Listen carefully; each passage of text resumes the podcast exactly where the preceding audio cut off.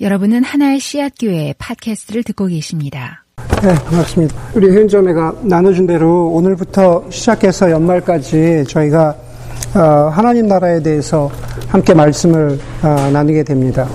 어, 정기적으로 그 하나님 나라에 대해서 저희가 좀 한 번씩 말씀을 나누고 강조할 필요가 있다고 여겨지는 아, 이유 중에 하나는 하나님 나라가 저희 교회의 이름이기도 하죠. 그렇죠.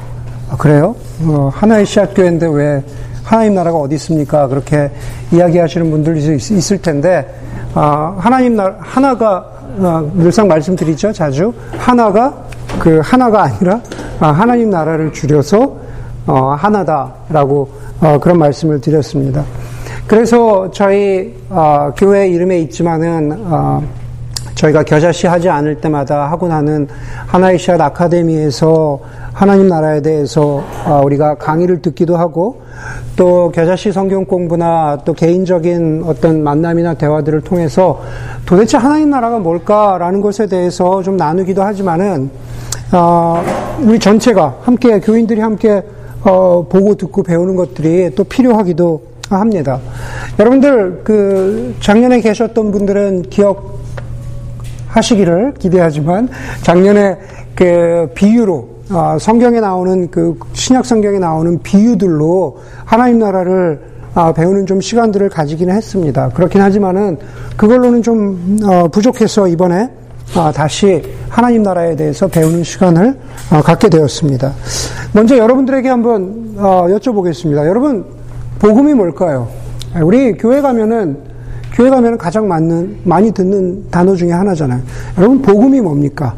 예, 제가 여러분들에게 어, 복음이라고 물어본다면 그리스도인들의 삶의 중심에 복음이 있고 기독교의 중심에 복음이 있고 그리고 교회 중심에 복음이 있는데 복음이 과연 무엇일까? 복음을 믿지 않으면은 그리스도인이라고 할 수 없고 복음이 그 중심이 없으면은 교회라고 할 수 없는데 과연 우리가 알고 있는 깊은 소식 그 복음이라는 것은 무엇일까요? 우리가 어떻게 복음이라는 것을 받아들이고 이해하는가는 우리의 믿음의 핵심이죠. 그렇죠? 우리가 저와 여러분들이 이해하고 있는 그 기쁜 소식, 과연 그 복음이 무엇일까? 그것이 바로 우리 우리 신앙의 가장 핵심이라고 말씀드릴 수 있을 것 같습니다. 그래서 재차 여러 분들에게 물어봅니다. 복음이 무엇일까요? 아, 여러분들 한번 한번 설교를 드리면서 동시에 여러분들 머릿속에서 한번 프로세스를 해보세요. 내가 믿는 복음은 무엇일까? 여러분 많은 그리스도인들에게 복음이 무엇이냐고 물으면 어, 가장 많이 나오는 대답이 이거죠. 예수 믿고 구원받는 것. 그게 복음이다라고 말합니다. 예수 믿고 천당 가는 것. 또 그게 복음이다라고 말합니다. 혹은 예수 믿고 영생을 얻는 것, 영원히 사는 것. 그게 복음이다라고 어, 말합니다. 예수 믿고 구원을 얻는 것, 예수 믿고 천국 가는 것, 혹은 예수 믿고 영생을 얻는 것. 이 세 가지는 가장 보편적인 대답 중에 하나인데 그 세 가지는 서로 아주 긴밀하게 얽혀 있습니다. 무슨 말이냐 하면은 사람들이 구원받는다라는 것은 천국에 가는 것이라고 동의어로 생각을 하고 그리고 천국에 가는 것으로 끝나지 않고 그 천국에서 영원히 사는 것을 구원받았다라는 말과 동의어로 생각합니다. 그렇기 때문에 다 긴밀하게 연결되어 있죠. 구원받는다, 천국 간다, 천국에서 영원히 산다. 그런데 여러분, 그렇기 때문에 우리가 뭐 예전에 그런 게 많이 있었죠. 예수천당, 뭐 불신지옥 이런 거 많이 들어보셨잖아요. 그런데 여러분 한번 곰곰이 한번 생각을 해보십시오. 그 문장이 좀 뭔가, 조금 뭔가 어색하다고 여겨지지 않습니까? 예수천당, 불신지옥, 예수 믿고 구원받는다, 예수 믿고 천국 간다, 예수 믿고 영생을 얻는다. 여러분, 만약에 복음이 그것이라면, 복음이 그것이라면, 결국 우리가 어, 예수 믿는다는 게 조건이 되죠. 네, 무엇을 위한 조건이 됩니까? 구원받고, 구원받고, 천국 가고, 영생 얻는다. 네. 과연 그러려고 예수 믿는 것일까? 네. 과연 그러려고 예수 믿으세요? 과연 그러, 그러려고 예수 믿는 것일까라는 그러한 아, 질문이 드는 사람들이 있을 것, 같, 아, 있을 것 같아요. 성경은 정말 예수 믿는다는 것에 대해서 뭐라고 얘기할까? 성경은 예수 그리스도를 포함해서 삼위일체 하나님을 믿는다는 것에 대해서 무엇이라고 얘기할까? 성경은 복음에 대해서 무엇이라고 이야기할까? 성경은 하나님의 말씀은 실제로는 복음에 대해서 훨씬 더 넓은 것을 가르쳐 주고 있는데 혹시 내가 혹은 우리가 이해하고 있는 성경에 대한 이해가 혹은 복음에 대한 이해가 너무 좁고 편협한 것은 아닐까 하는 생각을 갖는 사람들도 있을지 모르겠습니다. 보스턴에 있는 그 저명한 고든 콘웰 신학교의 데이비드 웰스라고 하는 잘 알려진 신학자가 이런 말을 했습니다. 건강하고 균형 잡힌 신학이 없는 교회는 망한다 그랬습니다. 그 말을 조금 바꾸자면 이렇게 말할 수 있을 것 같습니다. 건강하고 균형 잡힌 복음이 없는 교회는 교회답지 못하다. 건강하고 균형 잡힌 복음을 이해하지 못하고 받아들이지 못한 그리스도인의 삶은 조금 좀 왜곡되어 있고 치우쳐져 있을 수 있다라고 말할 수 있을 것 같습니다. 사실 우리가 많은 경우에서 현대 교회 문제, 현대 그리스도인들의 문제, 사실 우리 얘기죠. 저 현대 교회의 문제, 그리스도인의 문제라고 했을 때 그게 무슨 무슨 다른 사람들 얘기하고 있는 게 아니잖아요. 사실 우리 얘기하는 거잖아요. 예. 우리의 문제가 이러한 건강한 건강하지 못한 복음의 이해로부터 비롯된 것은 아닐까 하는 생각을 더 많이 하게 됩니다. 몇 가지 예만 들어봐도 그럴 수 있을 것 같습니다. 제가 이미 말씀드린 것처럼 구원이라는 것을 나와 하나님 사이에 굉장히 사적인 일, 로 만들어 버리죠. 다른 건 다 상관없습니다. 내가 하나님과 관계를 맺고, personal한 relationship을 맺고, 내가 그냥 구원받으면 된다라고 하는 구원이 굉장히 private한 일로 예, 우리가 좁, 이렇게 좀 좁아질 수 있다라는 거죠. 그런 개인주의적인 사고방식이 구원론에도 퍼질 수 있습니다. 여러분, 예수 믿고 천국 간다라고 하는 식의 복음은 예수를 이미 도구화했기 때문에 예수를 믿으면 내가 예수를 지금 어떻게 잘 믿고 예수가 예수 그리스도가 내 삶에 어떤 분이냐라는 것에 대한 진지한 고민이 없이 예수를 믿어서 천국 가는 것에만 초점을 맞추면 예수 그리스도가 이미 도구화 되었기 때문에 예수 그리스도는 우리의 신앙생활에 많은 부분 다른 부분에 있어서도 도구화 됩니다. 예, 그게 무슨 얘기냐?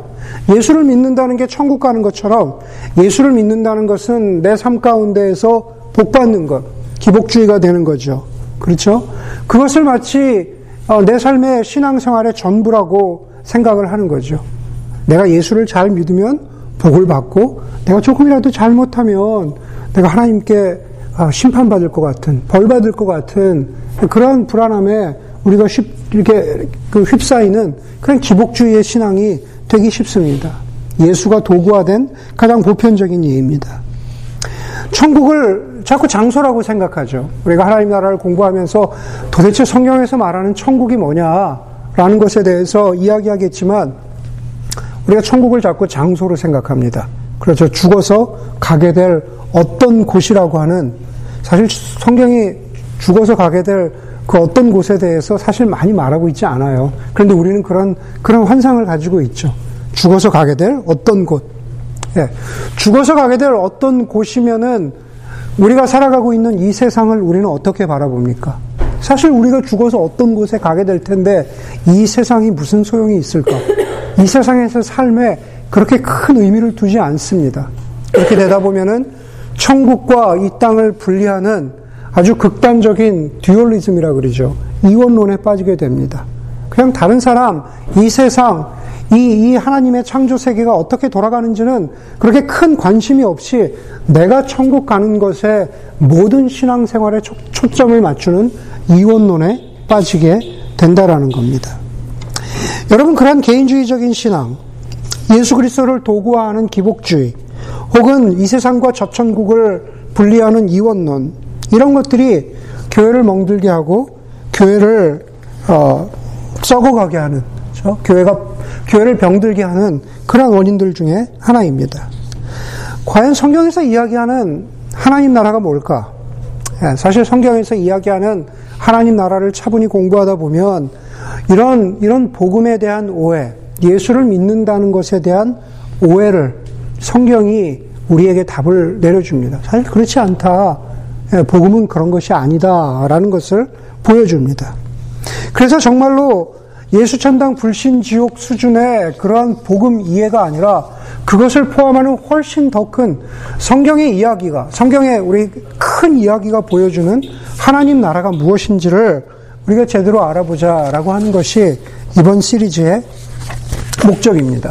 아마 연말까지 정확하게 12월 마지막까지 아홉 번 정도를 예상하면서 이 시리즈를 하려고 하는데 설교가 진행되면서 좀 더 줄어들 수도 있고 혹은 늘어날 수도 어, 있을 것 같습니다. 여러분들이 주보에서 보는 것처럼 하나님 나라 오늘 첫 번째 말씀이 하나님의 통치, 하나님의 다스리심입니다. 저와 여러분들이 오늘 처음 읽은 구절이 창세기 3장 14절과 15절입니다. 제가 여러분들에게 드렸던 첫 번째 질문, 복음은 무엇입니까? 그 질문을 우리가 받게 되면 우리 많은 그리스도인들이 복음이 무엇입니까? 라는 질문을 받게 되면은 우리는 복음을 생각할 때 자동적으로 예수 그리스도와 뗄래야 뗄 수 없는 것으로 생각을 합니다. 그렇죠. 우리가 다음 주쯤에 보게 될 텐데 복음은 곧 예수 그리스도이십니다. 그것이 맞습니다. 그렇기 때문에 복음을 생각하면은 예수 그리스도를 먼저 생각하기 때문에 우리가 복음의 이미지를 떠올리면은 구약보다는 신약의 말씀을 떠올리게 되죠. 뭐 요한복음 3장 16절이라든가 요한계시록 3장 20절을 떠올리게 됩니다. 그런데 여러분 구약에도 구약에도 복음이 설명되어 있습니다. 다시 말하면 구약 속에도 구약의 말씀 가운데에도 예수 그리스도가 드러나고 증거되었다는 그런 말씀입니다. 그 첫 번째 말씀이 바로 창세기 3장 14절과 15절의 말씀이죠.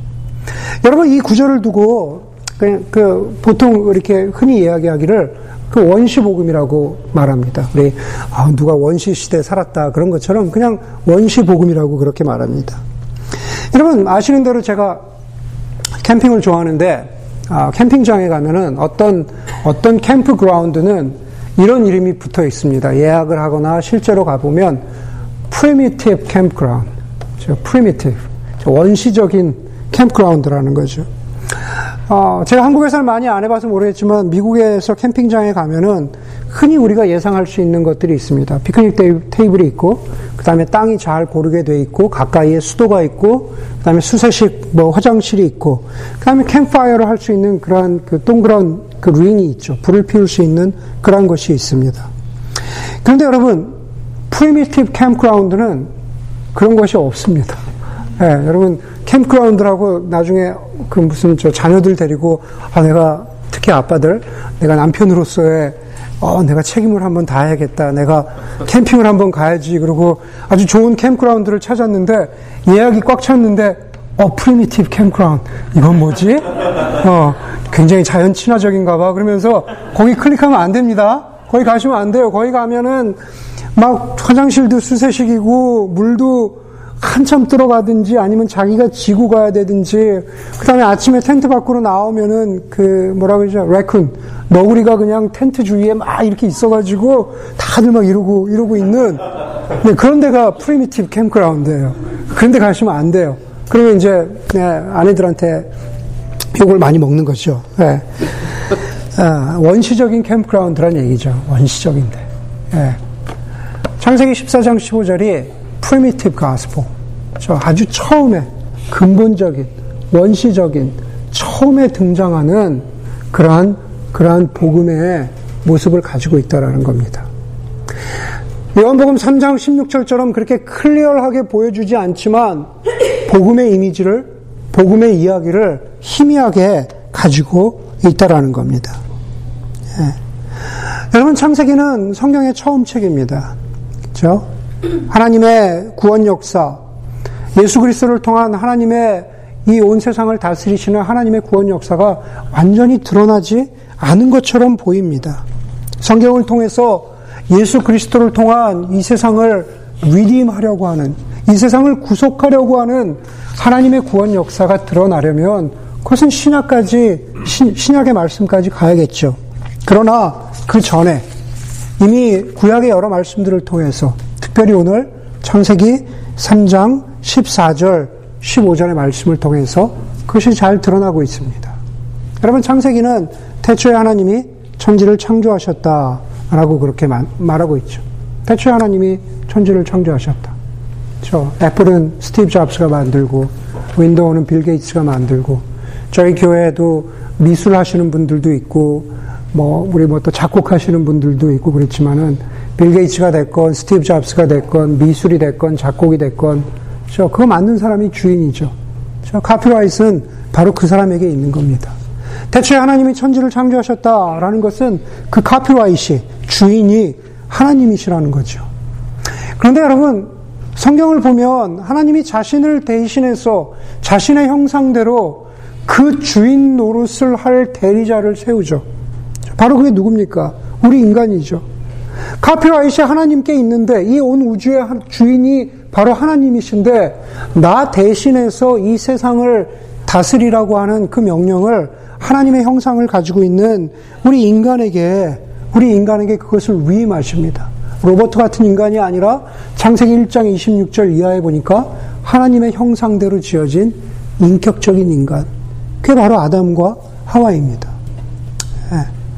여러분, 그러나 아담과 하와는 여전히 대리자들이고, 그리고 여전히 하나님을 대신해서 에덴 동산을, 이 온 우주를 다스릴 책임을 가지고 있었는데, 창세기 초반부에 얼마 지나지 않아 그 책임에서 실패합니다. 그 이유는 바로 자신들의 욕심 때문이죠. 성경은 그것을 원죄라고 부르는데 굳이 원죄라고 이야기하지 않아도 아담과 하와가 가졌던 그러한 욕심들, 아담과 하와가 가졌던 그러한 죄의 모습들은 우리 모두, 지금 우리도 다 가지고 있습니다. 그 욕심이 하나님과의 관계를 망쳤습니다. 여러분, 일반적인 복음의 이야기는 하나, 아담과 하와 때문에 하나님과 우리 인간의 관계가 망가졌으니까 예수 그리스도를 통해서 그 망가진 관계를 다시 한번 고쳐보자, 다시 한번 픽스해보자, 라는 그런 개인주의적인 관점으로 나간다는 겁니다. 근데 성경은 그것보다 훨씬 더 크다라는 겁니다. 뭐, 그 얘기 차차 하겠지만, 여러분, 아담과 하와와 그, 그 하나님과의 관계를 망, 망친 것에 바로 뱀이 있죠. 사탄이 있었습니다. 사탄 때문에 그 관계가 깨어졌습니다. 여러분, 우리가 감히 사탄에게 인격이 있다고 말할 수 있다면 사탄은 인격적이죠. 예. 어, 무슨 얘기야? 이렇게 생각할 수 있는데, 어, 예를 들면, 어, 우리 영근 형제, 어, 참 인격적이에요. 사람이. 예, 이런 의미의 인격적이란 뜻이 아닙니다. 예. 사탄은 인격적이야, 인격적이야, 라는 것과, 아, 영근 형제는 인격적이야, 라는 것은 동의어가 아닙니다. 영근 형제는 진짜 인격적입니다. 괜찮은 사람인 것 같아요. 그런데, 그런데, 그런데 사탄은 인격적이라는 말은 그런 뜻이 아니다라는 겁니다. 여러분, 기계적인 것과 반대되는 것이라고 할 때 인격이라면 사탄에게도 인격이 있다라고 말할 수 있을 것 같습니다. 가령 사탄이 기계적이다. 혹은 사탄의 결과로 나타나는 죄가 기계적이다. 라고 한번 우리가 가정을 해봅시다. 죄는 기계적이다. 사탄은 기계적이다. 제가 기계는 잘 모르지만, 기계도 정말 모르지만, 뭐, 기계가 어, 작동하는 규칙이 있고, 원리가 있고, 그리고 그 원리에 따르는 부품의 일관성이 있다고 우리 한번 가정을 해봅시다. 복잡하게 생각할 거 없이 제가 이 설교문에서 이 문장을 쓰다가 제 책상 주위를 아, 무슨 기계가 있나. 제 책상의 주위를 이렇게 봤더니만 책장에 손톱깎이가 있어요. 예. 제가 방 안에 앉아서 이렇게 손톱을 깎고 그러는데 손톱깎이를 열었습니다. 손톱깎이 굉장히 간단하잖아요. 위에서 누르는 힘, 아래에서 받쳐주는 힘, 손톱깎이에 칼날이 있고 그 위와 아래를 연결해주는 뭐 그 나사 같은 게 있잖아요. 그렇죠. 그래서 눌러주고 받쳐주면서 적당한 힘이 가해졌을 때 손톱이 깎이는 거잖아요. 그렇죠? 그런데 여러분 거기서 그 고리 하나가 고리 하나가 빠졌다라고 생각을 해봅시다. 중간을 이어주는 고리 하나가 빠지면 아무리 별수를 써도 별수를 써도 손톱을 깎을 수가 없습니다. 기계적인 작동이죠. 누르고 받쳐준다. 그리고 그, 그 부품이 제대로 작용을 한다. 여러분, 마귀가 사탄이 기계적이라면 아무리 사탄의 힘이 강하다고 할지라도 그 기계적인 것에 하나라도 빼버리면 더 이상 사탄이 힘을 쓸 수 없겠죠. 그렇죠? 하나라도 빼버리면 작동하지 않으니까 힘을 쓸 수가 없습니다. 사탄이 주는 죄가 우리의 삶 가운데에서 영향력을 갖지 못합니다. 그런데 실제로 어떻습니까? 우리의 삶을 보면, 저와 여러분들의 삶을 보면 어떠냐라는 거죠. 죄가 기계적으로 작동합니까? 아니죠. 자, 우리가, 아, 내가 이번에 죄를 이겼어. 내가, 아, 이 유혹을 넘겼어. 예. 내가 이걸 끊어냈어. 예. 정말로 끊어지든가요? 그렇지 않죠. 다시 반복되잖아요. 다시 반복되고 똑같은 죄가, 똑같은 유혹이 우리의 삶 가운데로 들어오잖아요. 그런 의미에서 그것은 기계적인 것이 아니라 인격적이라는 겁니다. 우리 삶 가운데에서 반복되는 죄 때문에 힘들어하고 죄책감에 시달리고 하는 그러한 모든 것, 그 모든 것은 우리 인간도 기계적이 아니, 기계적인 존재가 아니라 인격적인 존재라는 것을 보여주는 한 증거이겠죠. 아담의, 아담의 죄 이래로 계속되는 죄의 힘을 없애버릴 것이라고 하는 것이 죄를 완전히, 그 인격적인 죄의 힘을 완전히 없애버릴 것이라고 하는 것이 복음이 말하고 있는 거죠. 복음의 능력이죠. 창세기 3장 14절 15절에 보니까는 하나님이 뱀에게 이렇게 말하잖아요. 내가 너로 여자와 원수가 되게 하고 여자의 자손과 원수가 되게 하겠다. 여자의 자손이 누구를 가리키는 겁니까? 저 바로 예수 그리스도를 가리키는 거잖아요. 희미해요. primitive 하지만 저 만약에 창세기 고대 근동에 살았던 사람들이 이걸 보면 아 이게 무슨 말씀이지? 그냥 희미해요. 그렇기 때문에 primitive gospel gospel이라는 거죠. 그러나 나중에 그 예수 그리스도가 온전히 드러나게 된다라는 거죠. 여자의 자손과 예수 그리스도와 사탄이 원수가 된다라는 게 무슨 뜻일까? 그러나 그 싸움은 어떻게 될까라는 것을 창세기 3장 14절 15절에서 조금 더 보여주고 있잖아요. 저 여자의 자손 예수, 그리, 예수 그리스도가 너의 머리를 상하게 하고 너는 여자의 자손의 발꿈치를 상하게 할 것이다. 사탄이 죄가 악한 세력이 예수 그리스도를 십자가에 못 박아서 십자가에 죽게 하심으로 말미암아서 이 세상에서 악이 편만한 것처럼 악이 펼쳐져 있는 것처럼 보이게 한다라는 것이 바로 너는 여자의 자손의 발꿈치를 상하게 한다. 예수가 헛되이 죽게 만든다라고 그렇게 보이는 것 같지만 그러나 그렇지 않잖아요. 예. 예수 그리스도가 너의 머리를 여자의 자손이 너의 머리를 상하게 할 것이다. 사탄의 뱀의 머리를 심 뭉갤 것이다. 악을 이길 것이다. 그것이 바로 죄를 이긴다는 것. 그것이 바로 primitive gospel이라는 거죠. 원시 복음입니다. 여러분, 오늘 우리가 읽은 두 번째 본문에 가면은 사실 두 번째 본문도 잘 아는 본문입니다. 출애굽기 14장 26절인데 그 앞에 나와 있는 출애굽기 7장에서 12절에 보면은 하나님께서 모세를 통해서 이집트의 바로 왕에게 파라오죠, 파라오. 저 이집트의 바로 왕에게 열 가지 재앙을 내리니까, 열 가지 재앙을 내리니까, 그때서야 겨우 바로 왕이 이스라엘 백성들을 놓아주는 거죠. 그래, 가라. 예, 그래, 가라. 라고 놓아줍니다. 그런데 순순히 놓아줍니까? 그걸로 그냥 해피 스토리가 됐습니까? 그렇지 않죠. 이스라엘 백성들이 애굽을 나가고 있는데, 바로, 바로 왕의 마음이 변합니다. 그렇죠? 순순히 내보내주지 못하겠는 거예요. 그래서 바로 왕이 군대를 이끌고 이스라엘 백성들을 쫓아오는 거죠. 이스라엘 백성들이 거의 바로의 군대에 쫓길 즈음에 그래서 정말로 죽게 된 그 상황에서 하나님께서 파라오의 군대를 이집트의 군대를 바로 왕의 군대를 홍해에 빠뜨려 죽게 하시죠. 그렇죠? 그게 우리가 읽은 14장의 본문이잖아요.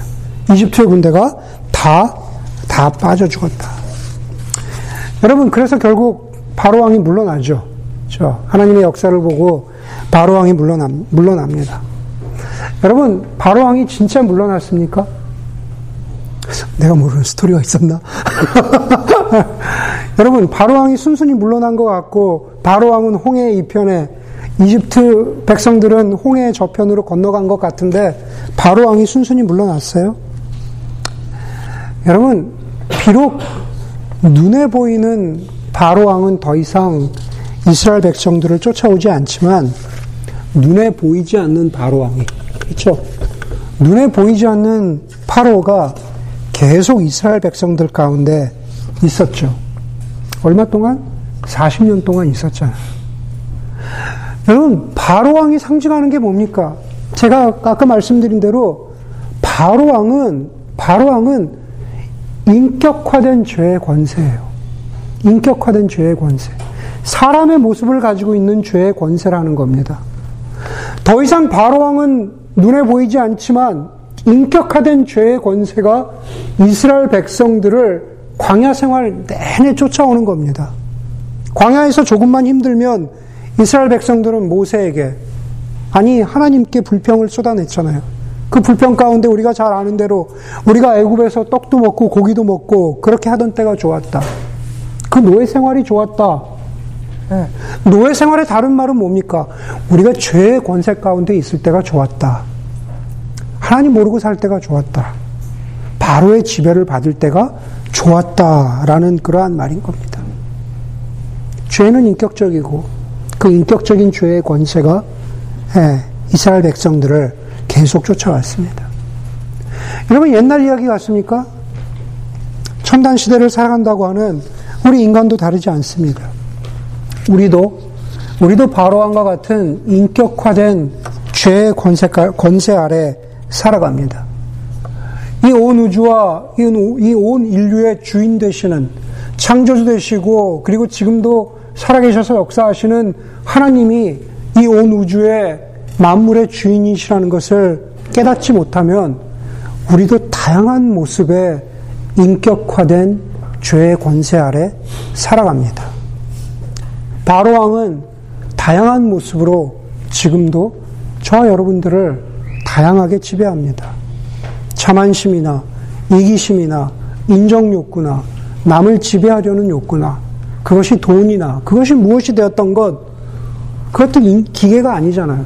그러한 죄가 그러한 죄들이 그러한 유혹들이 기계입니까?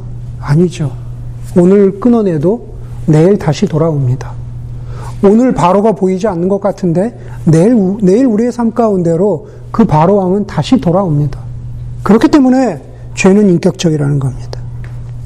하나님이 출애굽한 이스라엘 백성들에게 19장 5절 이하에서 마지막 구절이었는데 5절 이하에서 이렇게 말씀하시죠. 이제 너희가 정말로 나의 말을 듣고 내가 세워준 언약을 지키면 너희는 모든 민족 가운데에서 나의 보물이 될 것이다. 온 세상이 다 나의 것이다. 그러므로 너희는 내가 선택한 백성이 되고 너희의 나라는 나를 섬기는 제사장 나라가 되고 너희는 거룩한 민족이 될 것이다. 여러분 이 구절 많이 들, 들어보셨죠? 베드로 전서에 나오는 말씀이잖아요. 사도 베드로가 말하잖아요. 너희는 저 선택된 하나님의 백성이고 예, 제사장 나라이고 그 다음에 어, 어, 거룩한 백성이다. 사실 베드로는 바로 여기 출애굽기 19장의 말씀을 그대로 인용한 것입니다. 여러분 다시 설교에 처음으로 돌아가면 우리가 복음이라고 하는 우리가 가지고 있는 복음이 그냥 내가 예수 믿었어. 그래서 내가 뭐 주변 상관없이 내가 그냥 천국 갈 거야. 내가 예수 믿었고 내가 천국 갈 거니까 선택받은 백성이라고 이야기하는 게 아니다라는 겁니다. 내가 예수 믿고 구원받을 거니까 내가 제사장 나라라고 예, 여러분들을 제사장 나라라고 이야기하는 게 아니다라는 겁니다. 거룩한 백성이라고 얘기하는 게 아니에요. 복음은 복음이라는 것은 하나님 나라인데 그 하나님 나라는 구원받고 영생 얻는 것을 넘어서는 하나님의 다스리심이 그렇죠? 하나님의 다스리심이 이스라엘 백성으로부터 시작해서 신약의 말씀을 통해서 이 온 인류에게 면면이 면면이 펼쳐지고 확장되는 것이 그것이 복음, 그것이 하나님 나라라는 겁니다. 이스라엘 백성들이 하나님의 다스림 가운데, 이스라엘 백성들이 하나님의 통치 가운데 있었다면 지금 바로 하나님의 백성들, 그리스도인들, 교회, 우리 모두가 정말 하나님의 다스림 가운데 살아가고 있느냐? 우리의 이 땅의 삶 가운데에서 정말로 하나님의 다스림 가운데 살아가고 있느냐?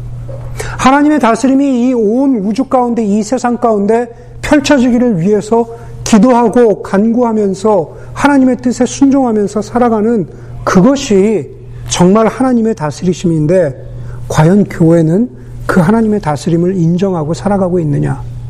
그 도전이 바로 복음에 대한 도전이라는 겁니다. 출애굽기 19장 5절에 보면은 이런 말씀이 나옵니다. 이제 너희가 정말로 나의 말을 듣고 내가 세워준 언약을 지키면 너희가 나의 말을 듣고 내가 세워준 언약을 지키면 너희가 거룩한 백성이 되고 제사장 나라가 되고 선택받은 백성이 된다고 합니다. 여러분 출애굽기에서 이야기하는 하나님이 말씀하시는 나의 말과 나의 언약이 과연 무엇입니까? 바로 율법들이죠. 요약하면 10계명입니다. 여러분 우리가 로마서 공부하면서도 아, 율법과 복음의 관계에 대해서 굉장히 많이 토론도 하고 아, 이야기했는데 로마서가 로마서가 좋지만 로마서 같은 그러니까 제가 로마서를 이렇게 과소평가하는 게 아니고 로마서를 보면 이해가 안 되는 게 이야기를 보면은 이해가 될 수 있어요. 출애굽기 이야기 같은 거죠. 잘 여러분 잘 보세요. 출애굽기 이야기가 어떻게 전개됩니까? 너희가 너희가 나의 말을 잘 듣고 내 언약을 지키면 그러면 내가 애굽에서 어, 빼내줄게. 내가 홍해를 건너게 해줄게. 스토리가 그렇게 전개되지 않잖아요. 그렇죠?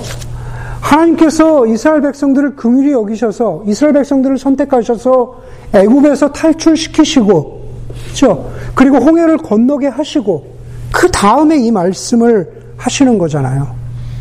너희가 내 말을 듣고 내 계명을 지켜라. 여러분 성경을 통해서 출애굽 사건은 영적으로는 우리의 구원 사건에 우리가 구원받은 것이 출애굽 사건에 비, 비유되잖아요. 비교되잖아요. 그렇죠? 우리가 출애굽사 우리가 영적으로 출애굽한 게 우리가 죄의 권세에서 바로의 권세에서 놓인 것이잖아요. 그렇죠? 하나님께서 어떻게 하십니까? 우리도 마찬가지죠. 우리를 하나님의 은혜로 하나님의 긍휼하심으로 우리를 하나님 백성 삼아 주신 다음에 그 다음에 언약을 주시죠. 말씀을 주시죠. 예, 율법을 주시는 거죠. 예. 구원받았으니까 구원받았으니까 아 그냥 나는 이제 천국 갈 거니까 천국 갈 거니까 나 그냥 대충 살아도 돼. 그런 사람들을 우리 흔히 뭐라 그럽니까? 율법 폐기론자. 예, 요즘 식으로 얘기하면 도덕 폐기론자죠. 예, 난 대충 살아도 돼. 그건 복음을 모르는 겁니다. 예, 그 하나님의 계획을 모르는 거예요. 예. 여러분 구원파가 그러잖아요. 구원파가 오늘 설계에 없는 내용이지만 예, 설계 원고에 없는 내용이지만 구원파가 그러잖아요. 구원파가 어쨌든 내가 받은 구원은 누구도 결코 하나님도 건드릴 수 없다 그러잖아요. 그렇죠? 예, 구원이 큽니까? 하나님이 큽니까? 당연히 하나님이 크시죠. 근데 그 하나님이 우리의 구원도 건드릴 수 없대요. 예, 이게 더 얘기 안 하겠지만 예, 좀 이상한 거예요. 예. 그런데 그 구원파에서 얘기하는 게 율법은 필요 없다. 도덕은 필요 없다라는 겁니다. 아니요. 하나님 나라에 들어오면 하나님의 백성 되면 하나님의 통치를 인정하면 우리의 삶 가운데 하나님의 다스리심을 인정하면 예, 바로 여기 출애굽기 19장의 이스라엘 백성들처럼 저와 여러분들이 돌아가게 되는 것이 어디입니까? 하나님의 말씀이죠. 예, 하나님의 말씀이죠. 이스라엘 백성들은 40년 동안의 광야 생활에서 하나님의 말씀과 인격화된 죄의 권세 사이에서 흔들리고 유혹받고 그렇게 영적인 광야 생활을 지나다가 1세대는 다 가나안 땅에 들어가지 못했잖아요. 하나님이 약속하신 땅에 들어가지 못했잖아요. 네. 여러분 우리가 그것을 통해서 정말 하나님 나라가 무엇인가라는 것에 대한 교훈을 얻어야 됩니다. 우리에게도 이스라엘 백성과 같은 그러한 실수를 잘못을 되풀이하지 않으려면 우리에게도 하나님의 능력 주심이 있어야 되죠. 네, 하나님의 능력 주심이 있어야 되죠. 제가 신앙생활 하면서, 제가 신앙생활 하고 설교 들으면서, 음, 제일 답답했던 것 중에 하나가 뭐였냐면, 설교가 깔때기로 가는 거예요.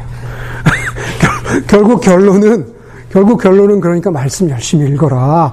그러니까 결, 결국은 기도 열심히 해라. 아, 그렇게 헐때기로 하는 게 지난주도 저 말씀하시고, 지지난주도 저 말씀하시고, 아, 좀 다른 말씀 좀 하시면 좋겠는데, 근데 제가 그러고 있더라고요. 오늘 말씀 보니까, 말씀 보니까 그래요. 예, 다른 방편이 없더라는 거죠. 우리가 하나님이 주시는 능력, 능력을 얻어야 되는데, 결국 오늘 출애굽기 19장에 보니까는 하나님 말씀하시는 게 뭡니까? 너희가 나의 말 속에 거해라. 성령의 능력을 받아라. 그러면 하나님의 통치를, 하나님의 다스리, 다스리심을 우리의 삶 가운데 온전하게 누릴 수 있다라는 겁니다.